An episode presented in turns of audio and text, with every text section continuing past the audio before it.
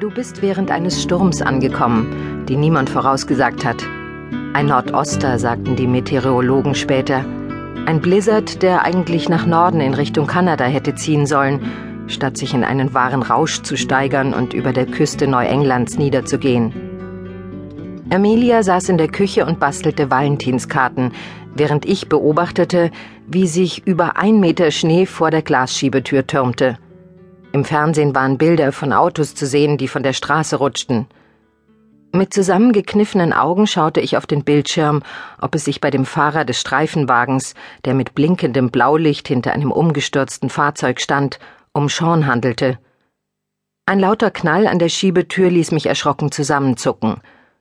Ich drehte mich gerade um, als der nächste Hagelschlag einen fingerlangen Sprung in das dicke Glas machte, aus dem rasch ein faustgroßes Netz von Rissen wuchs. Das war der Augenblick, in dem meine Fruchtblase platzte. Ich tappte zum Telefon und als Sean nicht ans Handy ging, rief ich in der Zentrale an. Ich bin die Frau von Sean O'Keefe, sagte ich.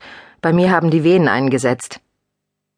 Der Diensthabende sagte, er werde einen Krankenwagen schicken, aber es könne eine Weile dauern, aufgrund der vielen Autounfälle seien alle unterwegs. Ist schon okay, sagte ich. Vermutlich habe ich ohnehin noch Zeit. Plötzlich überfiel mich eine derart starke Wehe, dass ich mich zusammenkrümmte und den Hörer fallen ließ. Emilia starrte mich mit aufgerissenen Augen an.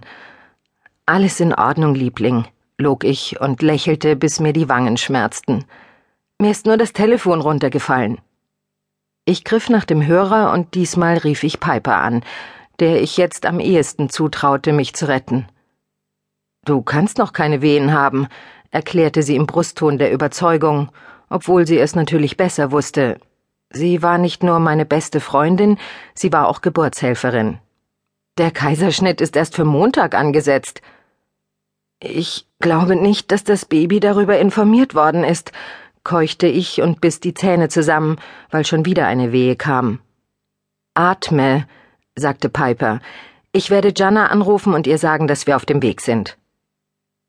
Gianna war Dr. Del Sol, die Spezialistin, die ich vor knapp acht Wochen auf Pipers Bitte hin hinzugezogen hatte. Wir? Wolltest du etwa selber fahren?